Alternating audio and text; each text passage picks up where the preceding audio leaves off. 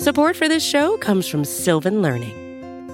When children love learning, they can tackle any challenge life throws at them. Sylvan's Insight Assessment can help you determine if your child is ready for what's ahead.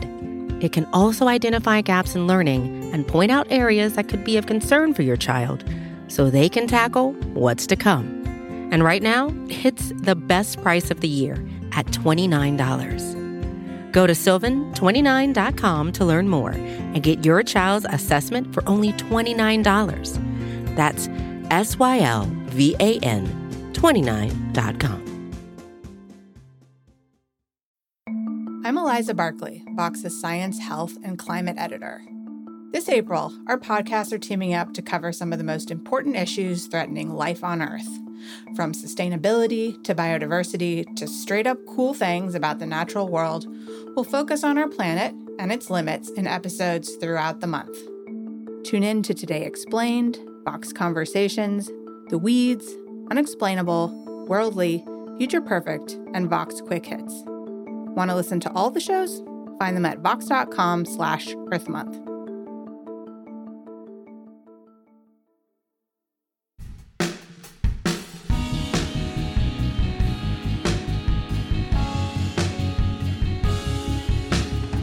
Climate change is an incredibly difficult problem to solve. It requires lots of different countries coordinating to make an unprecedented shift in the global energy economy.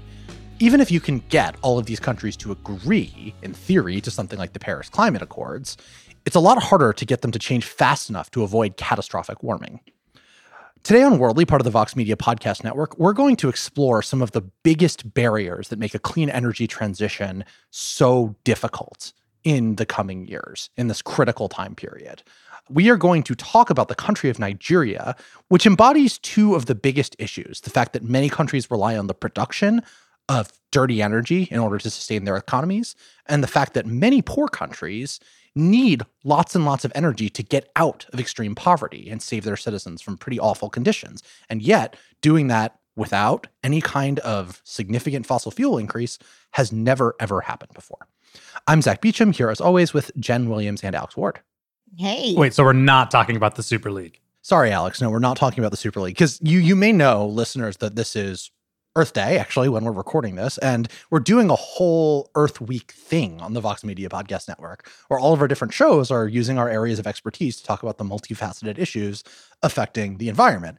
Earth Week! Yeah. I, I'm glad that we've introduced singing into the show. Yeah. You know, the past few weeks, periodically. I believe I've introduced singing long before the past two weeks. Yeah, we fair. mostly that put that at, at the end and hide it so no one has to listen to it. And there's a reason for that. Uh... Oh, man, sorry, Alex. I didn't mean to be so mean. You don't get Super League, right? And and then I make fun of your singing voice. I feel really bad. My Earth Day's off to a great start. Also, you got left out of our producer's dream last night, the Jen and I. I know. What's in. going on? After the whole Tony Flags thing? Come on, man. Okay. Um, we're we're, we're going to talk about, uh, about climate change now, um, so we can be in sync with everybody else. And, you know, it's worldly, so we want to talk about this from a really global lens. But we're going to focus on Nigeria, uh, and, and use it as a lens to talk about some of these big problems, because it is in many ways sort of the epicenter of a lot of climate-related discourses. It's a country that'll be significantly affected by climate change. It's a country that has the largest number of people in extreme poverty anywhere in the world, and hence is really needing some kind of better energy solutions. And it is a pretty significant oil-producing country. In the first half of the show, that's what we're going to talk about. So, Jen, why don't we discuss a little bit Nigeria's oil production capacities and how that's become really important to the country's economy? Yeah. So Nigeria is the world's seventeenth biggest emitter of greenhouse gases in twenty fifteen. That's the second highest in Africa after South Africa.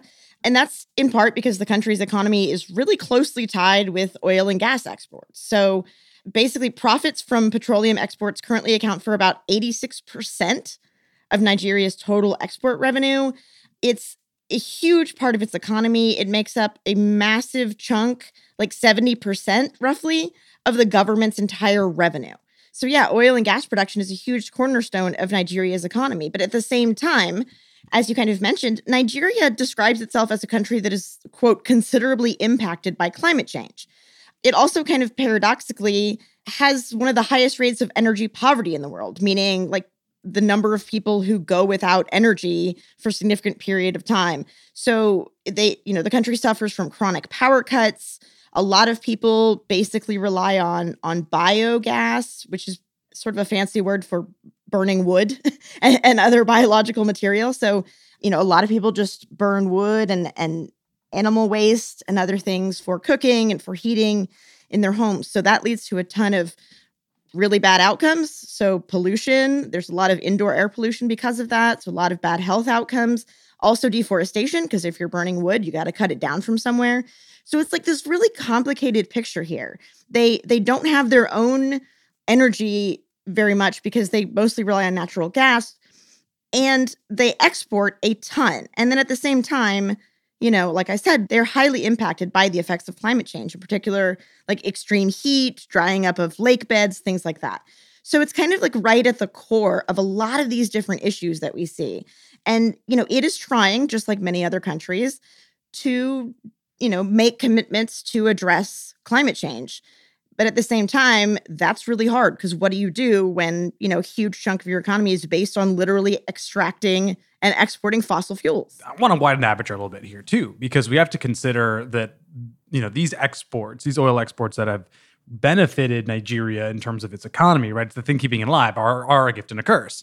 Um, the gift is it's bringing in money to Nigeria. This is a country that is, you know, going to be the third most populous by around twenty fifty, which, you know, surpassing the United States, which is currently the third most populous country, and then perhaps, you know, even going as high as second by uh, the end of the century. So there's a lot of people here, and so when you're considering, like, you're you're the government, you're thinking, we just need to build our economy, we just need we just need money, money, money, um, because we have a lot of people we need to take care of, um, you know, relatively soon. You're going to rely on the thing you have, which is oil exports. It's a curse in two sort of ways. One is, to use the, you know, the political science term here, that the resource curse. One problem in Nigeria is when you rely on a certain industry, particularly a resource that you that you can, can you know, have and export, you're not really going to diversify your economy. You're going to rely on sort of one thing. This is a problem, by the way, that affects a lot of countries, not necessarily, um, yes, in, in energy, but also if you think of like some Southern European countries, they basically rely on tourism. Um, and when like COVID hits, you know, and those countries can't have tourists come, well, they take massive, massive hits. Um, so this is a problem that's affected Nigeria, of course, and a bunch of others. And then the other curse here is that, well, when you're exporting oil, you're going to make climate change more likely. And as Jen rightly noted, you know, the deforestation, desertification, all of these issues have exacerbated a lot of Nigeria's problems. Uh, listeners may remember that there is a terrorist group out there called Boko Haram. And one of the ways that Boko Haram was able to gain so many people in its movement is because some some experts would cite is, is because of climate change. Uh, basically, a lot of lakes dried up, as Jen mentioned. Arable land went away. There was aridity rose. And a lot of people, especially in the northern part of Nigeria, which used to have around fifty percent of the population, it's a lot scarcer now. Uh, but at the time, they they lost their livelihoods. They lost their ability to, you know, make money and, and food for themselves. So what did they do? Um, they turned to the only kinds of institutions that could help, which was this terrorist group that was looking to recruit and provide livelihood and meaning and, and funding and, and, and something to do. And so it's not the only reason why Boko Haram grew, but it is a reason why. And this, just sort of to open the aperture even more, is a is a considerable problem when you consider climate change, especially in, in vulnerable regions when, you know, as, as people perhaps lose livelihoods or have their their lives upended, they they search for something. And this is this has always been a concern for national security folks, is that, you know, the situation might worsen in certain countries because of climate change. You might see a rise of extremists and people fighting over resources, which I think is an, an over-exaggerated claim, but like these are the things that are out there. So these are the problems, um, you know, that Nigeria has to contend with right now, let alone into the future. And it's a, it's a massive, massive problem for any government to solve. Yeah, I mean, for most of human history, most of our wars, including today, have been fought over natural resources like water and land, right? That's it's one of the, the primary impetuses for people to go to war, is to try to get more resources or to try to defend their own resources. So um, I just want to add one quick thing on the Boko Haram issue. They also do a lot of stealing of oil to help finance their operations. Exactly. So Nigeria is also losing money in that way. Um, other armed groups and, and just people are, are a lot of, there's a lot of theft of oil, losing billions of dollars every year. So like oil is kind of at the center, oil and, and fossil fuels in general, the center of a lot of issues for Nigeria. I, I didn't mean to say this in my little monologue there, which is, um, because I don't, I don't want to give Nigeria short shrift. It is diversifying its economy. It's got a massively growing tech sector now, which is accounting for quite a bit of its G D P. So N- Nigeria is is contending with this and doing a lot of stuff to to get away from just oil. But all this to say is that oil is still the big deal. The problem is that you can't, when you've developed a significant oil sector, move away from it very easily, even if you want to. And right. I don't really think the Nigerian government wants to, right? Like, given their dependence on oil right now, they can't, like some uh, international activists would like them to do, just leave large chunks of it in the ground, right? They just can't do that in the immediate term if the government wants to stay in power, because the amount of job loss and economic catastrophe that this would cause would lead them to be voted out. But there's also a longer-term problem, right? Like, as uh, Alex, as you just suggested, the Nigerian government does recognize that climate change will be a disaster for them and does want to contribute to the global fight against climate change. But like the, the nature of an oil economy makes that difficult, because you have really established interests, both in the country and internationally. And I do want to get into the sort of global corporate part of it in a minute, because it's really important in Nigeria in particular. But domestically, you have lots and lots and lots of wealthy people and less wealthy people who depend on oil for their livelihoods, who who represent a very, very powerful lobby in any country, or if not organized lobby in the sense that we understand it in Washington, like a K Street firm, an interest group that exerts significant influence over the government that will block efforts to leave oil in the ground or, in general, move rapidly and swiftly away from oil production as a significant part of the economy. And you also have lots of people who benefit from the corruption associated with the oil industry, which is a common thing in a lot of oil-producing countries. But in Nigeria, is a notable problem. You know, people get kickbacks from oil production. They figure out some way to worm themselves into benefiting from this massive oil extraction apparatus. And then those people who aren't necessarily, right, like oil people, but are people who are benefiting from the existence of a semi-corrupt oil establishment, also have an interest in preventing a significant move away from an oil extraction and exporting economy.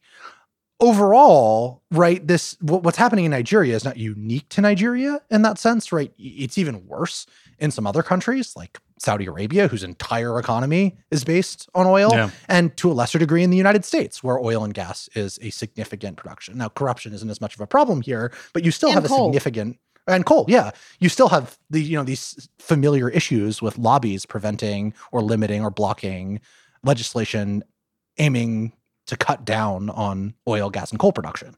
So it really is very difficult, and it's especially difficult when you have a country that has, uh, you know, an armed conflict problem, a significant one, and a, a weaker state than what you'd see in either the United States or Saudi Arabia. Yeah, and I want to, you know, touch back on kind of a point you flicked at a little bit, which is the, the government's perspective here. The environment minister has basically acknowledged, not necessarily, you know, they have mentioned things like, yes, they're aware of like climate change and that, you know, it is impacting their own people and that pollution in particular has cost lives and reduced quality of life, et cetera. But even more kind of fundamentally, the energy minister often talks about the fact that essentially the world is also moving on from fossil fuels, and that he is very much aware that as major importers start moving towards preferring more green energy and not importing and not using as much fossil fuels, that means they're not going to have anyone to sell it to. And so the environment minister has been very open about this. His name's Mohammed Mahmoud Abubakar. He is, you know, saying he doesn't essentially see a long-term future for oil, that its days are numbered or its years are numbered, and that he is aware of, of the need to transition. And yet, when you look at what has actually been done, right, like Nigeria has made these, you know, pretty ambitious, relatively speaking, climate pledges, including the Paris Climate Accord targets, things like that. But they haven't particularly followed through on a lot of it, like developing its solar energy sector, et cetera. Like, as of twenty eighteen, just around eighteen percent of the country's electricity came from hydropower, and that was the largest source of all of its kind of mixed, you know, low-carbon energy. So solar has not really been followed through on. They, they continue like to try to make these commitments, but it's not happening. There's no progress. And part of that, according to analysts, is that the government banking to actually develop these resources is lacking. And, you know, subsidies have historically gone to the fossil fuel industry. They very recently, the government made a, a pretty surprising announcement that they were going to cut fossil fuel subsidies, which is like a really big deal.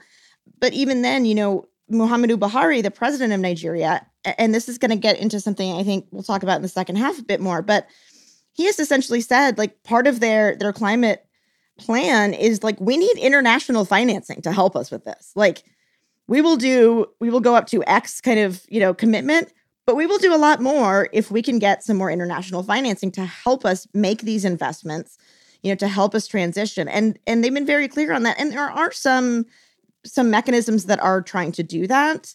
The U K and the E U in particular has provided a lot of kind of climate financing, as it's as it's called, millions of dollars in grant aid to develop energy policy, improve preparedness for extreme weather events and things like that. But, you know, Nigeria, like a lot of developing countries, are very much saying, look, you, you know, big, powerful, developed economies that got wealthy on, you know, extracting uh, fossil fuels and using fossil fuels. Now you're telling us to stop doing that. Well, okay, help us out, because you made a lot of money and we're trying to survive here. That's a theme we're going to pick up a lot in the second half of the episode. It, it's also worth noting that the international involvement in Nigeria's economy isn't, you know, always beneficent. Um, you, Imagine that. Uh, one of the sort of more famous incidents Uh, in Nigerian history relating to oil uh, is the execution of an activist named Ken Saro-Wiwa, who led a, a protest movement of the Ogoni people, one of the many ethnic groups in Nigeria. And this one was particularly affected by the pollution created by the oil industry in the Niger Delta. So the, the government, which at this point was quite autocratic uh, when this was happening, arrested Saro-Wiwa and other activists and eventually executed them on, on fairly flimsy grounds. And there's a, a running debate over the extent to which the Shell Energy Corporation was involved in this particular incident. Shell obviously denies that they gave the government the green light to execute Saro-Wiwa, but uh, there's also some significant evidence compiled by Amnesty International in a, a relatively recent report uh, that Shell was like, look, Nigeria, we don't want to deal with these activists. They're creating a lot of trouble. Costs will be really high as long as they're presenting problems for the oil industry in our area. And so it's not that they were saying, go kill them. They were saying, if you, you just have to deal with them if you want our money and our help in exploiting your oil, and we don't really care how you do it. That's the, the argument anyway. Uh, it seems, anyway, the, the case presented by Amnesty seems pretty persuasive to me. What that suggests, that that particular incident, is that international oil conglomerates, who sometimes do talk a big game about getting into renewables and trying to shift towards more climate-friendly policies, have a really powerful vested interest in ensuring that they continue to have access to oil resources in countries where they have contracts to develop them. And you know, they they can't facilitate murder in the United States as easily. They can try, but it's much harder when you have a significant level of scrutiny. But when you're operating in a country with uh, less of a developed infrastructure and less international press attention and a government that's more susceptible to bribes, corruption, et cetera, then it's easier for you to put some pretty horrific kinds of pressure on them. And now imagine that that government is trying to transition away from oil altogether, and you can imagine what sorts of pressure you might end up getting from an international oil industry that wants to preserve their access to resources in the country. Yeah, I think, you know, in even less like overtly sinister way, right? Like these multinational oil companies have done a lot of damage, you know, just in terms of oil spills, right? So in the Niger Delta, which is like the end point of the river Niger in, in southern Nigeria, that region saw more than twelve thousand oil spill incidents from nineteen seventy-four to twenty fourteen. Uh, it's estimated that during that time, forty million liters of crude oil spilled into the Niger Delta each year. And there was an investigation by Amnesty International, again, uh, who found that that Shell and an Italian oil company were responsible for most of those spills, right? And so there have been some attempts to get them to pay for it. There also ends up being a lot of fighting over, you know, how that money is going to be dispersed, et cetera, whether that money ends up actually going to where it's supposed to be, uh, whether they're paying enough, et cetera, et cetera. So, you know, like I said, even from like a less like literally murdering activists or allegedly, these companies have done a lot of environmental damage that, you know, they are reaping all the profits from. And, and they're not the ones that have to particularly deal with that, right? It's the communities who live there who are stuck, you know, having a polluted river and, you know, damaged wildlife and, and biodiversity, et cetera. Meanwhile, these companies just rake in money. Um, and the amounts that they give are, you know, compared to their profits are are pretty minuscule in terms of, you know, restitution. So So I think that's another aspect that's really important to understand when it comes to the international kind of exploitation of resources there, here. There's a book I read a while ago, and it changed my views on on sort of life. No, I wish. Um, my, my views on life have stayed the same. Uh, but uh, it's called Private Empire, and it's a, it's a book about the history of ExxonMobil by Steve Coll. And I'm not going to get into ExxonMobil, but the, I only I bring this up because I think we actually weirdly underplay the power of these organizations in this grand scheme of things. So one of the main things you learn from the book is that if ExxonMobil were a country, it would be the forty-first biggest economy in the world. Like, it is the second largest American company, I believe, or maybe third. It's up there, but it's like near Walmart and Amazon. If it's, you know, it's it's it's just insanely huge.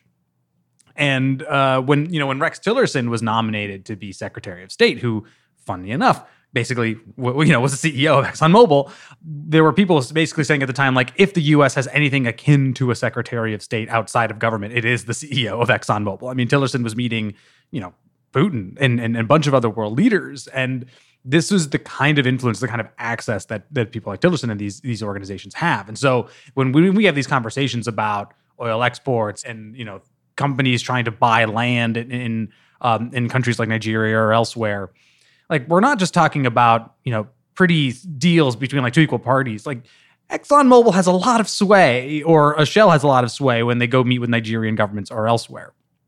And so I think that this is, I know we'll talk about this a bit in the second half, but like, we, our conversations usually revolve around governments, and they revolve around, you know, what are the, what are, what are their plans? How many emissions are they going to cut? And of course, this is like, you know, the private sector exists. They are major players. Right, right now, as we're speaking, there is a leadership summit on the climate that President Joe Biden put together. forty world leaders, Xi Jinping, Putin, uh, Justin Trudeau. And they're talking about, look, here are, here are our targets. Like, in the U S, we're going to cut, apparently, emissions by fifty to fifty-two percent uh, based on two thousand five levels by, by the end of the decade, twenty thirty. And like, that's all well and good, but you have to rely on companies as well and private sector people following that kind of behavior.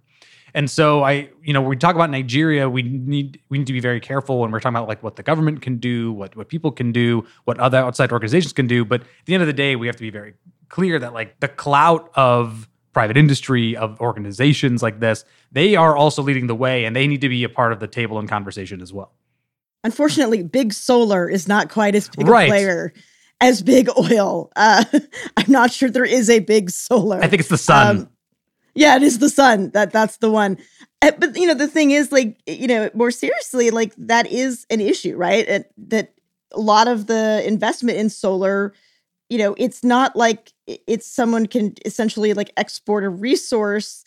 Like, a lot of this has to come from government funding or, you know, other, you know, revenue streams to local communities to develop solar infrastructure, right? There's not like a big company that's going to move in and be like, oh, looks like they got a lot of sun here. Going to go ahead and make a lot of revenue from that. Like, that's not, it's just not how it works. Sun discovery. Um, and, right. I mean, I, it, that's the thing. And, you know, and Nigeria does have a lot of, you know, abundant kind of natural resources that would make it particularly well suited for greener energy sources. But again, it costs money to do that. It also costs jobs, right? Like, it's not that the oil is just, you know, being kind of extracted and, and sold by like robots here. Like, those are people's jobs. Those are people who are working in those industries. And so if you're going to weaken those industries and move away, those people will need to figure out how to have jobs somewhere else. And so that's the kind of, you know, just transition that, that people talk about and when we talk about climate change policy, is that, you know, making sure that entire, you know, sectors of of the economy, of jobs, don't, you know, end up completely disenfranchised and losing all of their economic opportunities when you transition to this, and making sure that it doesn't make things worse. So we're going to take a break here. And when we come back, we're going to pick up on that theme, uh, specifically the question of uh, development and climate change, and how those two things in some ways could be at odds and maybe could be reconciled. Support for this show comes from Sylvan Learning. As a parent, you want your child to have every opportunity, but giving them the tools they need to tackle every challenge, that takes a team. Now more than ever, educational support tailored exactly to what your child needs can make all the difference. That's why parents have trusted Sylvan Learning for forty-five years as the ultimate teammate in their child's educational journey, instilling in them a love for learning and a passion for reaching the next level. And Sylvan's Insight Assessment can identify gaps in learning and areas that could be of concern for your child. It's a three sixty degree view into your child's learning that you can't find anywhere else, and helps ensure that your child didn't miss something in school that might put them at a disadvantage in the future. And right now, it's the best price of the year at twenty-nine dollars. Go to sylvan twenty-nine dot com to learn more and get your child's assessment for only twenty-nine dollars. That's S Y L V A N twenty-nine dot com. Welcome back, worldly listeners. We have been talking about the problems with a clean energy transition created by energy-producing states, and why that creates such significant barriers uh, towards, you know, preventing catastrophic warming. Uh, now we want to talk about something that's sort of the flip side of this, also focusing on Nigeria, uh, because Nigeria is the epicenter of global poverty currently. It has the most number of people living in extreme poverty of any country on the planet currently. And that means that it is an imperative for Nigeria to get economic growth going and to get energy, which is hugely important in terms of, you know, getting the development engine going, uh, distributed to lots of different people around the country. The problem is that historically, that sort of thing tends to happen with fossil fuels. Countries use coal and they use gas to try to uh, get their, their industry going, to power individual homes, and to generally go up the development ladder. But if you do that, and, and not just in Nigeria, but also in the many other countries that are looking to lift millions of people out of poverty, it's pretty much game over for the climate.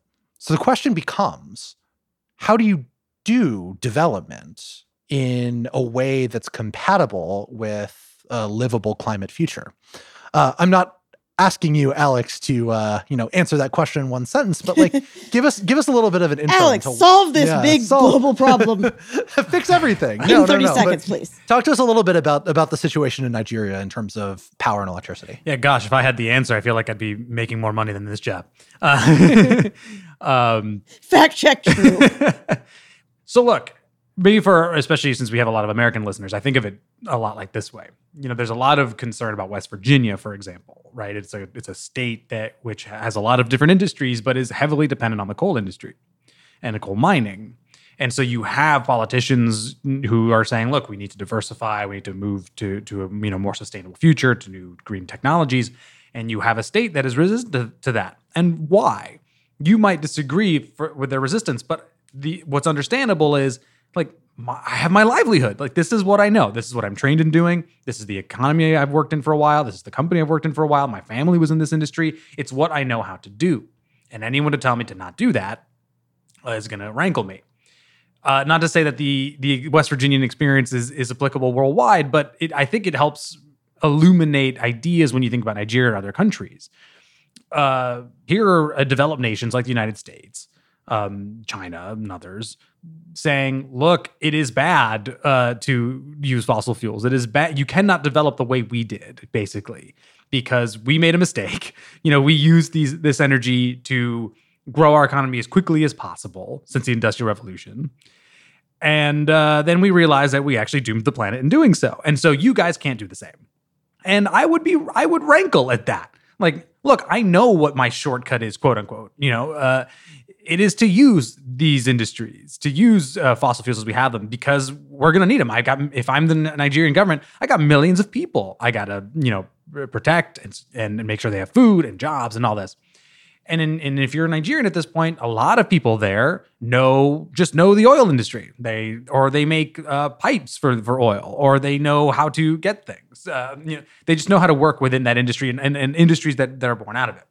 So now you're saying, okay, to a bunch of these people, no, you need to invest in other technologies and learn a, a whole new skill set and a whole and build a whole new sets of economies based on that. And that would require, right, putting in solar panels, that would require wind turbines, that would require uh, hydropower. Nigeria is, is right on the water. And that's all well and good. And that makes sense to, a, to, to an extent. But again, you would have to retrain a bunch of people, and then you'd have to teach a bunch of folks how to do these pretty high-skilled jobs. And that is doable over time, but maybe it's not quick enough. And so then that's why you have, that's why I think that the heart of this problem is, how do you lead to such a transition? And you know, in the U S, you can think, okay, well, we can weather that storm. But in poorer countries, that you can't weather that storm, because people want to develop now. People need food now. People need shelter now. They need a livelihood now. And so, you know, how, how you sort of square that circle is extremely hard in Nigeria, um, especially, you know, in a place that's now, because of climate change, like losing lake beds, deep, deep, you know, losing forests, um, has aridity. Uh, it's hard to think about other industries that they could they could work off of. So I, I'm sort of rambling now, I realize, but this is, I because I, I think about this problem a lot. It's just, you know, this is what some some people call climate justice. It's like, it is, it's kind of unfair for the U S and others to say to to poorer countries, like, you cannot develop the way we did, you know, follow our new lead. And again, I would rankle at that if I were in, in another country's situation, be like, how dare you tell me what to do at this point? I, w- I wouldn't call it kind of unfair. I would call it a, like incredibly unfair, like fundamentally unjust, more accurately, right? Like there, Nigeria, like a lot of countries, was colonized, in this case by the British. And so you had, you, you have large chunks of the world that were not only made poorer relatively by the advances of Western countries economically using fossil fuels, but literally subjugated to them because of advances in technology and military and political strength that were underpinned by essentially dirty energy industries that allowed the West to advance economically so rapidly ahead of other countries. So we, in, in the global north, exploited fossil fuels not only to make ourselves wealthy and then polluted the climate as a result, unintentionally, but nonetheless it happened, but also used those resources to literally oppress and colonize people in countries like Nigeria. So I, I don't think it's just a question of like sort of general rote unfairness. I think it's a question of like fundamental structural injustice that has created a deeply unequal world and and in, in many, many, many different ways. And make and creates not just, I think, a sort of general, it, it's a do-goody nice thing for Western countries to do something about it, but a really strict and clear moral obligation to help poorer countries pursue development, especially ones that were formerly colonized by your country. I think there's another aspect to this that that kind of aims to tr- to try to be one of the solutions to this, and that's the idea of leapfrogging technology, right? Um, and so the, the concept is that you go from, you know, from not having, you know, energy infrastructure, you know, from not using fossil fuels, and then it, but instead of developing the same way as, you know, other countries did through the Industrial Revolution, right, through fossil fuels, manufacturing, et cetera, and then moving into more kind of advanced, uh, you know, forms of of economic growth and development, you just leapfrog over that and go directly to the current, you know, and, and, you know, forward-leading technologies, right? So, and it's not just like an idea that like, what if you just skipped ahead and just did that? It may seem like, okay, well, that sounds all well and good, but won't that be expensive? But it turns out that like, according to the Asian Development Bank in China, it was, they found that it was already cheaper to install solar-powered district heating than natural gas boilers. So like, in many cases, the fact that these technologies have developed so much in many places has brought the cost down to the point that in many cases, it may actually be cheaper to go directly to renewable energy sources, right? And I think there's no question that having access to energy like can lead to growth, right? E- economic growth. If you think of it just at the individual level, the amount of time that it takes for, you know, a woman or man to go gather a bunch of wood, start a fire, to do all the cooking, it takes a lot of time out of your day that can be otherwise used productively when you could just turn on your gas stove or your electric, you know, stove or however you have it heated. And that saves you time, that enables you to do other things and, you know, including having jobs and things like that. So just at the personal level, like it's obvious that having access to to good energy and reliable energy is really important for economic growth. You can obviously extrapolate that to, you know, bigger industries, et cetera. You can't run giant companies if you don't have, you know, if you have power cuts happening every hour or so. You know, I think the idea of leapfrogging technology is is one way that a lot of countries are kind of thinking about it. And thinking about how to, you know, go about skipping over that usage part of the fossil fuels. But again, you still end up with the problem of the, the exporting extractive countries who still have all that. You know, going back to the Nigeria example, one of the ways that that some people in the government really want them to help increase, you know, people's access to energy in their own country is by exploiting their largely untapped coal resources, right?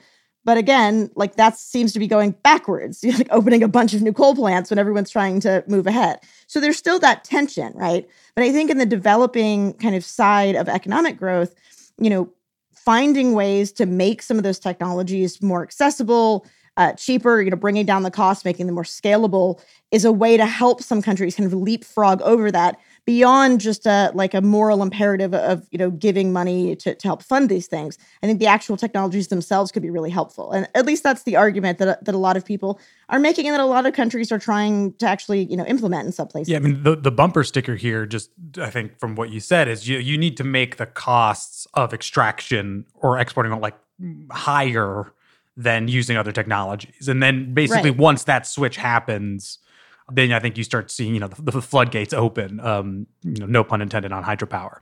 And this is, I think, where governments can help. And especially, you know, more richer governments can help. We could invest instead of necessarily just like American companies. We can invest in foreign companies, but even American companies too, um, you know, or, you know, European companies or elsewhere. Like if, if they are able to produce breakthrough technologies that could conceivably change the way we do certain things, um, and that could be adopted elsewhere, that that's a possibility. I know a lot of people balk at this because one of the main sort of um, comebacks, and this usually comes from Republicans, is, but yeah, Obama failed when he invested in Solyndra, this like, you know, solar power company that, that went under.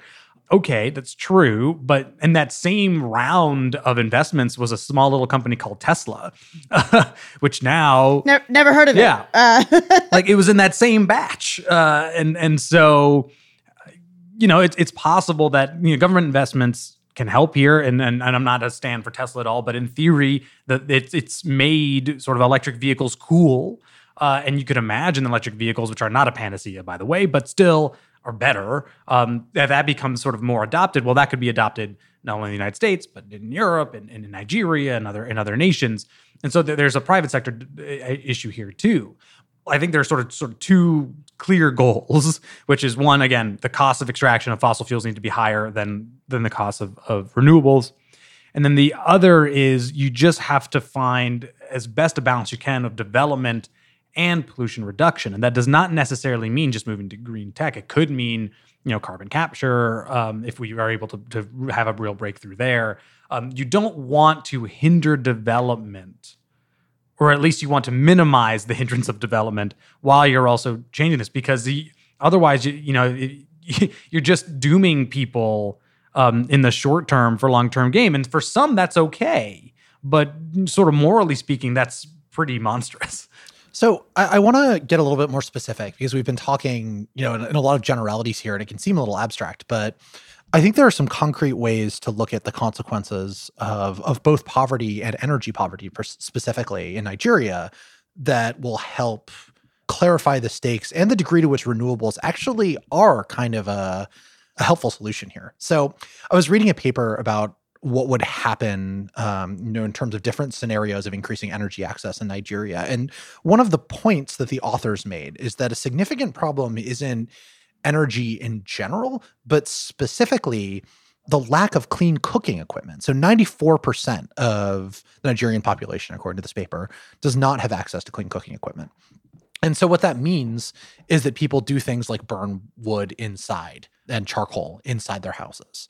And there's a lot of evidence, and this is in a, another paper on renewables transitions and poverty, which I will also put in the show notes. I, I really liked this one, is that's like really catastrophic for people because, and, and I'll quote from the paper, indoor air pollution from unventilated cooking with fuel wood and charcoal is the fourth largest cause of mortality globally, contributing four point three million deaths a year, more than unsafe water, H I V, AIDS, or malaria.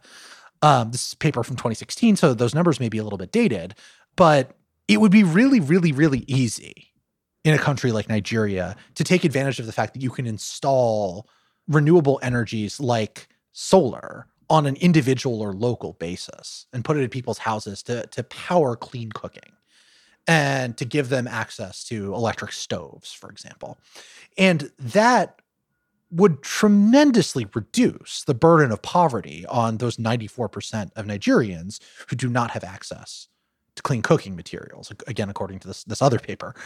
Um, and so that's that's the kind of problem that we're talking about when we talk about development and poverty. It's not just large-scale, we're going to build a huge power plant and then connect everybody to the grid. In a lot of rural places, again, like Nigeria, with it has big cities like Lagos, but also large rural populations, like it may not actually be efficient to build huge power plants. And Jen was talking about this a bit earlier, right? You can you can have these individual solutions that not only reduce the harms of poverty, like mortality and, and illness and so on, but also enable people, because they're not dying and they're not sick, to pursue economic activities that help further the entire country's development process.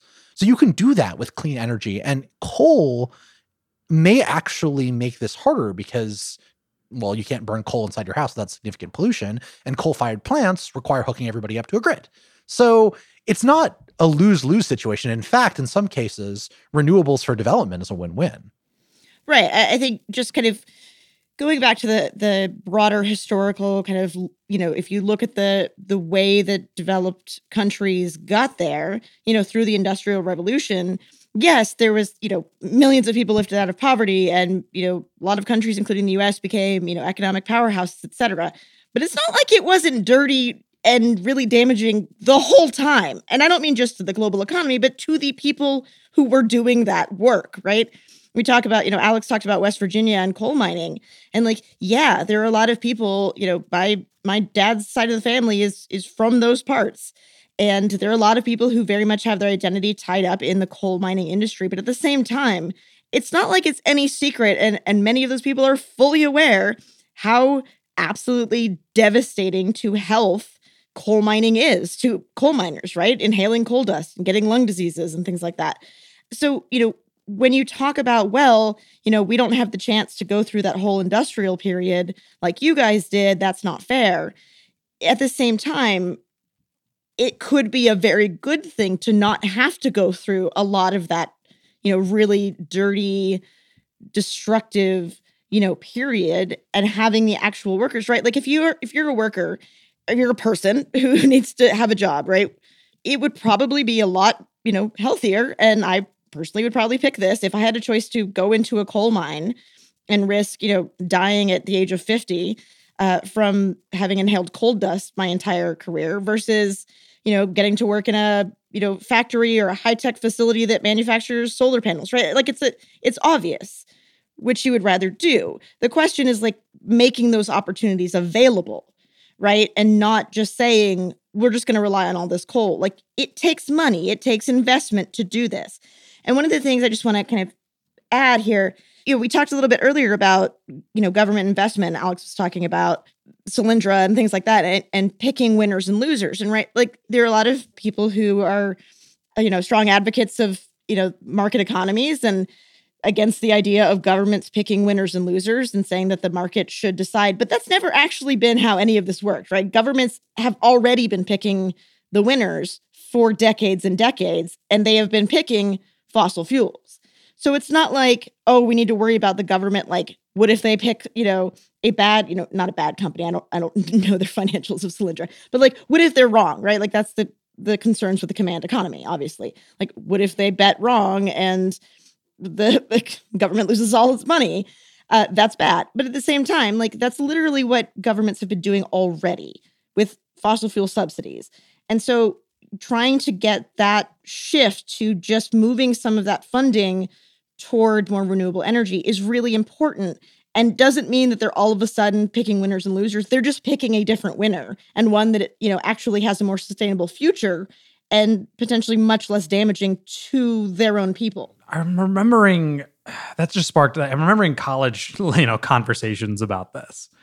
And I remember that the the general split was, or the, the general consensus in classes, at least I attended, and I went to American University, so it, it leaned hard left. Um, but the general consensus uh, um, was to solve climate, you couldn't really have growth. That they were they were basically mutually exclusive. And I feel like what we've learned, you know, since I was in college is like, that's just not true.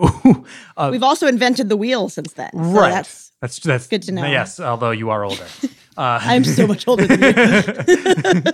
yeah, I, I, Alex, I, I do really want to talk about this, because degrowth, what you're describing, yeah. has become a, a particularly popular idea mm-hmm. uh, recently, because people are like, crap, well, when countries grow, they need to use more energy. And so the only thing to do is to stop growth. Right. This is a disastrously bad idea. I agree. Right. And it is, it's like, it's hard to overstate how bad an idea it is. And looking at a country like Nigeria is, is really helpful. Right. You can't stop growth in a country that's developing right now. Not only would it be horrifically unjust because, you know, the West got to grow and they, they're the ones who caused the climate crisis in the first place, but it also would be like, even outside the sort of historical lens of justice and the immediate sort of co- consequentialist vision of justice, it would be terrible, because millions and millions and millions of people would be stuck in extreme poverty forever. So degrowth advocates don't say you shouldn't grow poor countries. What they say is rich countries need to stop growing so the poor countries can grow and catch up.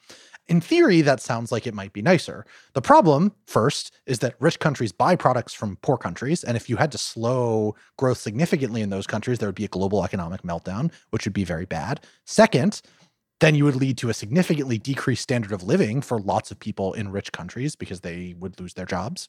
And you would have a lot of people who were previously middle class who would be poor, would be very, very angry about this. So it probably wouldn't be able to happen in the first place.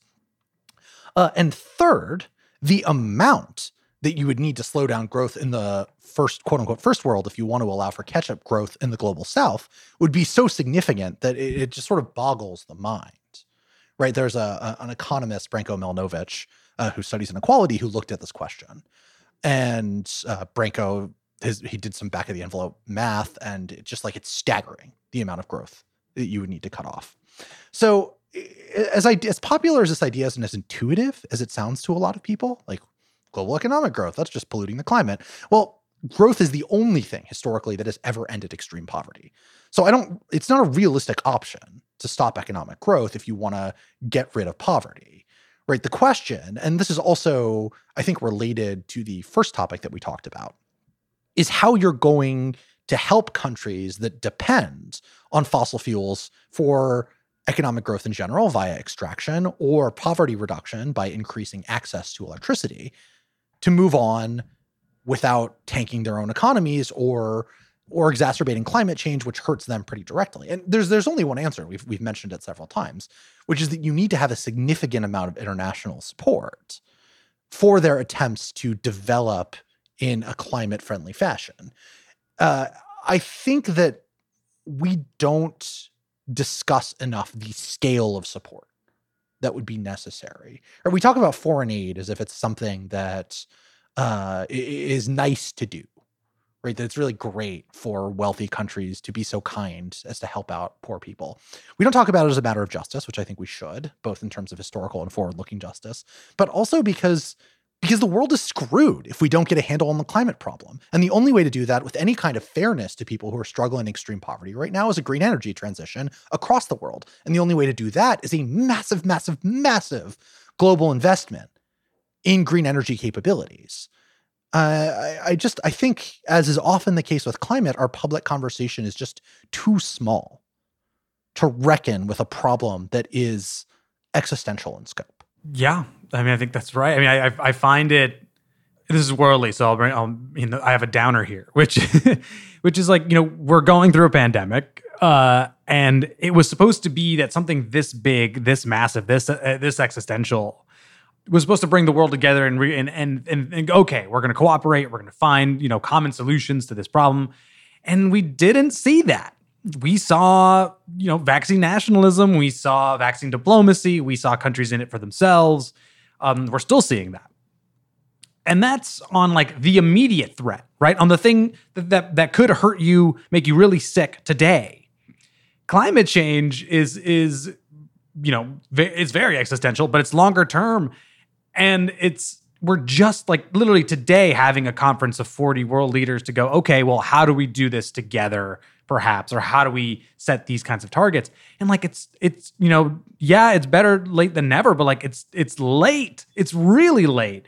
And there's no evidence whatsoever that there's going to be some sort of global movement, global cooperative to solve this. Uh, if if you couldn't do it for the coronavirus, you're pro- I find it unlikely that you're going to do it for climate change. And so I'm pessimistic. I agree with you, Zach. The kinds of investments that are required to solve this for real, to handle all the aspects of this for real, are mind-boggling in scale. And I, we're talking about, in the United States, a fifty to fifty-two percent emissions reduction by twenty thirty, which like logistics and all that matter. I, I you know, I'm, I'm hearing mixed reviews, whether it's aggressive, whether or not it's aggressive. But even so, you know, we're like, we all agree worldwide, you know, pollution bad, solving climate change good. But then this, after that, everyone oh, disagrees. Major, major, major asterisk for right. Republican we all... Party in the United States. Well, I guess I mean like the va- the majority of people. And Jair Bolsonaro in Brazil and a lot of European far-right populists who are skeptical of climate change. Right, I guess I'm just, just like... saying. The, yes, no, it's true. It's true. But the, the, the majority, I feel, of, of people and governments are are on board. But like, it's, it's after that sort of general bumper sticker that we can agree on solutions. And at this point, we should have been far, far, farther along in this conversation than we are. So I... I agree to some degree, that rhymes, but I'm a lot more optimistic, and not because I have a particularly Pollyanna-ish view of the world or of motivations of humans. I super don't. Pretty sure that's clear to anyone who's heard me speak for more than three seconds. But I think actually self-interest is a huge factor in helping drive some of this move toward more sustainable development, and even you know, spending money and foreign aid, you know, giving money to countries who need it to help move toward a, you know, more sustainable future.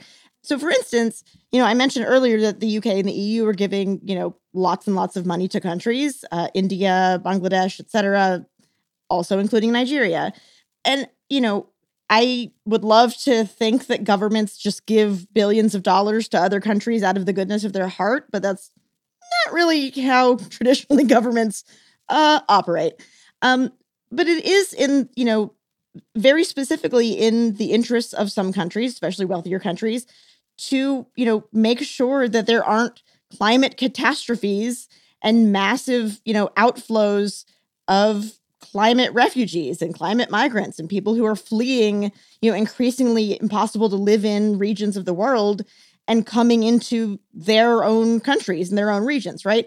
I think that is a huge impetus for a lot of, uh, you know, governments to to think about, you know, funding development and things like that in places like Africa and places, you know, uh, in South America and, and in, in Asia that are especially vulnerable to climate change, because that is a very, you know, serious threat to, you know, a, as governments would see it, a very serious threat to stability and, and the economy of those countries if you you know, accept a, a huge influx of migrants. So there's that. And I also think that we are actually seeing lots of cooperation in some ways, right? There are, you know, just today as we record this, Biden is convening a big climate summit of, you know, dozens and dozens of world leaders. You know, yes, that is some of their commitments that they make may not, you know, they may not follow through, just like with Paris. We were far behind where even the Paris commitments, you know, should be for, for most countries. But at the same time, like, they're still coming together. They're still talking. A bunch of countries, right, you know, in advance of this have announced new kind of more aggressive targets. I think there is an effort to organize and at least have the conversations around, you know, these tough conversations about who needs to do the funding, which countries need help funding. So, you know, Nigeria is going to be involved in this summit. And I'm sure they are going to bring up the fact that we would like to hit more aggressive climate targets, but we need some help. And the ability to come together in a forum and say that to the countries that are the ones who are able to provide that help, I think is really important. So I don't think it's quite as dire. And I also think, just to put a fine point on it, I think we are increasingly reaching a point where it is really difficult to deny climate change. I know people still somehow manage to do it, and that's their life. But, you know, countries, including the United States, are experiencing, like, daily the very real effects of climate change, from, you know, increased heat and fires and more erratic weather patterns and sea level rise, et cetera, et cetera, right? And so I think there is, you know, Alex, I think there is a more kind of global consensus, I agree with you, that this is something that's really happening. It's not theoretical anymore, right? It, it's not something I remember being a kid and, like, talking about it. And, you know, beyond, like, the ozone, the hole in the ozone layer, which was the thing that was really big when I was a kid. But, like, because, again, very old. Um, it was for me too, don't worry. It was, okay. But it was always, you know, climate change was always for a long time talked about, like, global warming in the future, in the future. But, like, we're not there anymore. We're in that that future right now. And so I think as the impacts become more immediate, more pressing, I think there is going to be, you know, hopefully, you know, more of a movement to address it. And I think also, you know, a lot of young people are really fired up about this, and don't discount young people when they want to do something. Yeah, I, I think to that point, I, I, I mostly agree with Jen here for two reasons, though. One, I'm going to start with the one where I disagree, uh, which is we can't wait until the impacts become more obvious.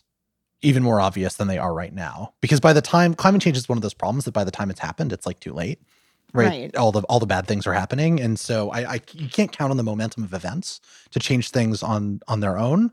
But I do think that the reason that you're go- you could fairly expect to see investment in countries like Nigeria closer to the scale of what we need, at least from from the global north, is that it's become an increasingly significant thing ideologically to factions in Western countries. It's part of their identity that you need to do something about climate change. And part of this is this youth activism. And part of it is just a rising standard of living leading to more concerns about uh, what are called post-material values, which include uh, environmental concerns. So green parties in Europe are becoming increasingly prominent and significant. And as the name suggests, right, green parties are overwhelmingly concerned with the environment, among other things, right? There's sort of a, a new kind of left-wing party. We can bracket the rise of green parties for a future episode, except to say that a recent German poll showed them at the top of the, the race for the chancellorship, uh, which would be pretty remarkable, right? Because Germany is typically split between the Social Democrats and the Christian Democrats, the sort of center-left and center-right party. And so for the, the Greens to come in and, uh, you know, win the, the largest vote share in the Bundestag would be really remarkable. Uh, and it's not only about environmental politics. It's also about the long-term decline of social democratic parties, et cetera, et cetera. But the rise of green parties with a, a very heavy environmental branding indicates how significant the environment is becoming in terms of the in the minds of Western voters, at least to a degree, and how it'll become a priority for those countries to do something, because it really, really matters to their voters on a deep level, or at least I hope. Um, and, and that's where we're going to leave you uh, for this week's Worldly. We've been talking for a very long time, as befitting our special Earth Week episode. And, you know, we're not the only show that's talking about climate change this week or other environmental problems. All our other different Vox Media podcasts shows are getting in on this game. So I'd really encourage you, if you're interested in these environmental issues, to, to go check them out. Um, also, I want to thank our producer, Sophie Lalonde, um, for not only working on the episode, but literally dreaming about us the night before. As we referenced earlier in the show, that was not a joke. It did happen. Except me. Except you, Alex. Sorry. Sorry, buddy. Uh, I also want to thank Olufemi Taiwo, who's a professor at Georgetown, who studies climate ethics and justice.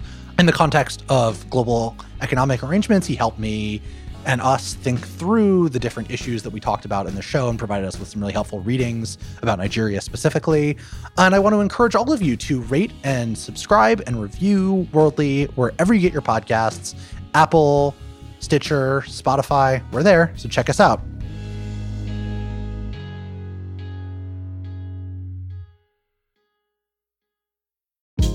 Hey, this is Scott Galloway, author, professor, entrepreneur, and most importantly, host of the Prop G podcast. We got a special series running on right now called The Future of Work, where I answer all your questions on, surprise, the future of work.